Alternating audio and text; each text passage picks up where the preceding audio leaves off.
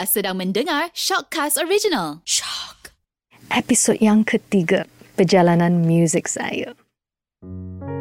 Banyak orang yang akan berasa hairan kenapa saya dapat masuk ke dalam bidang muzik. Adakah itu sebelum atau selepas Ratu Cantik? Sebenarnya sebelum. Waktu kecil, saya bermula dengan kelas piano tapi masa itu saya benci sangat sebab saya benci dengan guru, saya benci untuk praktis semua. Jadi sampai ke tahap grade 3, saya berhenti my piano. Dan lepas itu memang saya langsung tak dapat cari haluan saya dalam muzik. Tapi sampai umur 16-17, masa itu saya mula suka mendengar banyak album pop vokal. Jadi masa itu saya berfikir bahawa mungkin muzik saya tak suka, mungkin vokal saya suka. Tapi masa itu pula saya ada satu masalah iaitu saya tone deaf. Memang lari tone, lari tempo dan pendengaran saya ada masalah dengan tempo semua. Jadi masa itu saya masih ingat lagi. Sekolah ada satu pertandingan menyanyi tapi masa itu pun saya nak pergi tapi saya takut sebab saya kena belajar dulu. Jadi masa itu saya cakap dengan ibu bapa, walaupun masa itu saya dalam sekolah menengah, saya nak pergi belajar vocal pop. Masa itu memang tak ada sekolah yang mengajar tentang vocal pop dan semua sebenarnya banyak yang tradisional punya nyanyi teknik. Jadi masa itu saya tengok dalam televisyen, uh, emak saya yang cakap dengan saya bahawa ada orang daripada Singapura yang membuka sekolah kat sini. Jadi biar kita pergi cuba. Jadi masa itu saya pergi cari sekolah itu sebab masa itu memang tak ada Google, tak ada handphone dan masa itu saya kena mencari secara manual. Peta pula tak update lagi. Jadi sekolah baru saya pergi cari sampai malam, barulah kita tercari sekolah tersebut dan bila saya masuk semua cakap dah penuh tapi ada satu lagi tempat tapi kelas akan bermula hari yang berikutnya. Tanpa berfikiran panjang, saya terus register dan saya pergi kelas. Dan masa itu kelas, saya merupakan murid yang paling kecil.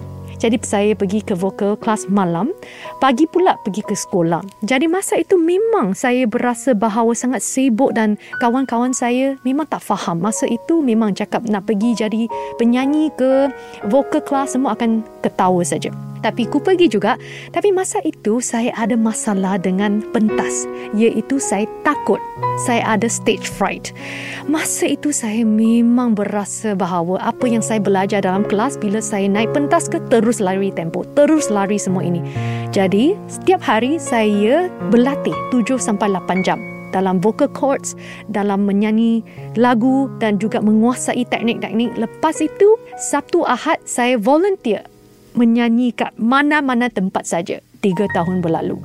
Masa itu daripada vokal yang stabil sampai ke pentas lagi saya menguasai teknik-teknik untuk menguasai penonton dan juga pendengar kat pentas dan masa itu saya berasa bahawa pentas untuk menyanyi sangat-sangat sengit dan masa itu saya ada banyak senior dan kawan-kawan yang yang saya tak nak memang saya tak nak merebut dengan mereka. Di situ pula saya pergi ke Ratu Cantik dan masa itu banyak orang yang berasa bahawa perjalanan saya pergi ke Ratu Cantik memang tak dapat balik ke dalam bidang muzik.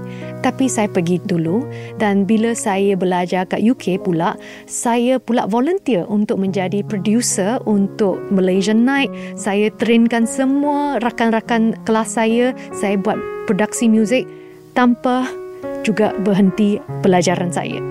Dan bila saya balik dan menangi uh, Ratu Cantik, masa itu memang semua orang akan ingat bahawa okey, saya akan jadi host ke tapi tak.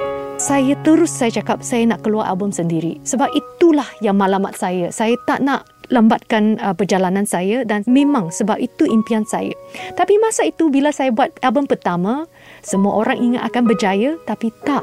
Saya masih ingat bila saya keluar album pertama, tak ada orang yang nak datang ke majlis pelancaran album saya dan saya pergi ketua pula bawa pentas hanya ada satu dua audiens saja. Jadi masa itu memang saya rasa sangat-sangat sukar dan juga saya rasa bahawa mungkin pula bila saya recording kat studio pula berlainan teknik daripada performance ataupun persembahan kat pentas. Jadi masa itu saya berasa bahawa saya perlu pergi kelas lagi. Jadi Daripada album pertama yang gagal, saya pergi ke kelas vokal lagi dan masa itu pula saya faham bahawa audio teknik semua ini technical dan juga saya perlu menguasai banyak-banyak skill teknikal yang berlain daripada pentas. Sebab audio recording semua ini dia sangat teliti dan caranya memang tak sama sebab sangat memperbesarkan dengan semua teknologi ini. Jadi satu demi satu dan masa itu saya tahu bahawa album itu dah gagal. Jadi saya pergi berlakon untuk dapatkan populariti agar saya boleh melancarkan album yang seterusnya. Tapi masih, masih tak dapat lagi. Masa itu saya pun berasa bahawa sangat-sangat susah hati. Dan ada pula saya pergi menyanyi, ada pula datuk yang offer saya jadi isteri yang kedua. Ada saya pernah, pernah melalui bahawa ada orang yang bayar saya RM30,000 untuk satu malam. Masa itu saya berasa geram dan dia suruh saya jangan nyanyi lagi. Masa itu saya bersuara dalam hati saya sendiri bahawa satu hari saya akan berjaya dalam bina nyanyi dengan usaha saya sendiri.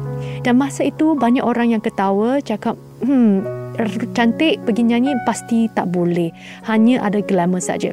Jadi masa itu pun tak ada orang nak tulis lagu saya tulis sendiri.